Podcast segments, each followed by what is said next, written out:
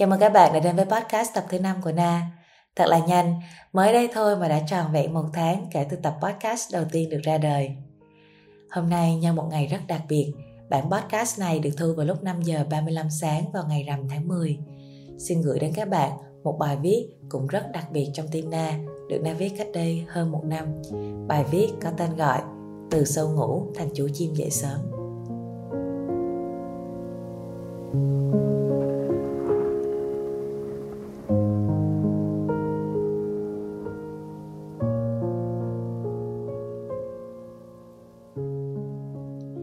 Chắc hẳn, chúng ta ai cũng từng có ít nhất một lần nhìn lại về nếp sống của chính mình. Và giật mình nhận ra, chỉ vì lối sống của mình mà mình đã bỏ phí bao thời gian và cơ hội. Một ngày, hai ngày, ta có thể thấy bình thường. Nhưng sau một năm hoặc một vài năm, bỗng thấy khoảng cách rất lớn của mình với bạn bè cùng trang lứa.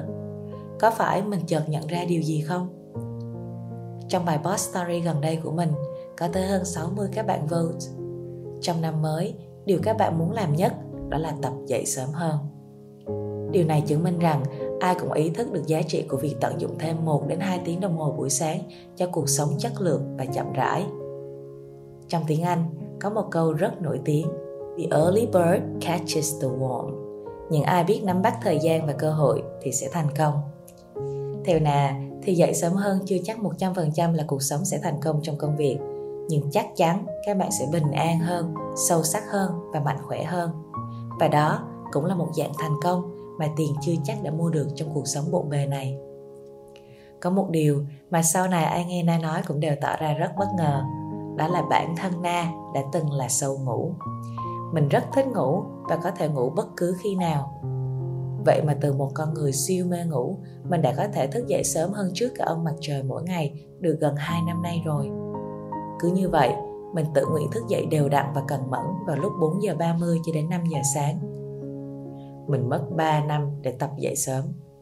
Chính xác là 3 năm. Không có người hướng dẫn và cứ mò mẫm giữa không biết bao nhiêu lần trial and error. Từ việc đặt báo thức, ghi chú quyết tâm, tính giờ đi ngủ theo chu kỳ, đọc sách về giấc ngủ cho đến thậm chí là buổi tối đi ngủ uống khá nhiều nước để buổi sáng bản thân mắc toilet và phải thức dậy nhưng rồi được một thời gian thì tất cả các phương pháp đó đều không hiệu quả với con sâu ngủ như mình. Mình cảm thấy việc thức dậy rất là demotivated và có phần mệt mỏi. Vậy đó tối quyết tâm sáng lại thất vọng. Nhưng giờ đây nhìn lại, hình như phải qua bao khó khăn như vậy thì mình mới trân quý cái trái ngọt có ngày hôm nay. Năm 2021 và năm 2022 của mình, nếu được chọn một điều để tự hào nhất thì có lẽ đó là mình đã rất kỷ luật với bản thân và mình đã yêu được việc dậy sớm sau khi trải qua rất nhiều phương pháp mình rút ra được một điều là để xây dựng một thói quen mới thì nó rất khó khăn và bản thân chúng ta phải cần có ít nhất 3 điều. Một, có mục đích rõ ràng. Việc dậy sớm sẽ rất khó để duy trì nếu như bạn không có một mục đích cụ thể. Dậy để làm gì và có tự nguyện để dậy hay không? Hãy suy nghĩ về một việc mà bạn rất muốn và rất thích làm nhưng không có thời gian trong ngày, thì bạn sẽ có động lực để làm việc đó bằng việc dậy sớm. Nói cách khác, dậy sớm như cây cầu đến bến bờ có điều mà ta yêu thích. Nếu bạn không thích đọc sách thì đừng dậy sớm để đọc sách, sẽ rất nản. Bạn có thể dậy sớm để nhảy, để tập thể dục, đi bộ, nấu ăn, vẽ. Nói chung là bất cứ thứ gì bạn thích, miễn sao là nó đừng vô bổ là được. Riêng na thì mình thích dành thời gian dậy sớm cho tâm thức, cho việc tĩnh lặng tận hưởng âm thanh và bầu không khí buổi sớm, để thiền, để đọc kinh, để định hướng ngày của mình và để gửi niềm tin vào bản thân mình. Một buổi sáng, một tiếng đồng hồ, mình có một cục pin được sạc đầy năng lượng cho một ngày dài trọn vẹn. Hai, muốn đi xa, hãy đi cùng đội nhóm. Hãy chọn những người có cùng mong muốn như mình và cùng nhau thực hiện hóa nó. Có ngày, mình sẽ không thể chế ngự được con ma lười nhưng nghĩ tới đồng đội của mình đang chờ mình và cũng đang rất cố gắng, thì mình sẽ có động lực ngay lập tức để bật dậy khỏi giường và sẵn sàng cho ngày mới. Đội nhóm thì sẽ mất thời gian để hình thành.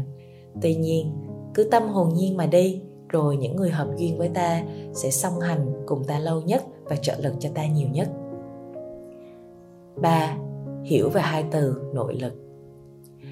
Càng thêm nhiều ngày tháng sống trên đời, mình nhận ra chỉ có mình mới giúp được bản thân mình. Và thật sự mình đi đến nơi bình an hay vực thẳm cũng đều là do mình cả. Việc sống theo kỷ luật thực sự giúp nội lực của mình ngày càng mạnh mẽ hơn. Việc dậy sớm mỗi ngày giúp mình rèn ý chí. Khi mình chọn việc khó để tự nguyện làm, thì khi việc khó trong cuộc sống đến, mình cũng không còn cảm thấy nó quá khó nữa, mà thay vào đó là một tâm thế bình an và can trường. Và cũng bởi vì mỗi sáng mình đã nỗ lực rất nhiều nên trong ngày dẫu có việc gì đến, mình cũng không muốn phí công đã bỏ vào buổi sáng. Kết quả là sáng an yên, cả ngày giữ vững sự an yên. Sáng chăm chỉ, cả ngày là con ông chăm chỉ.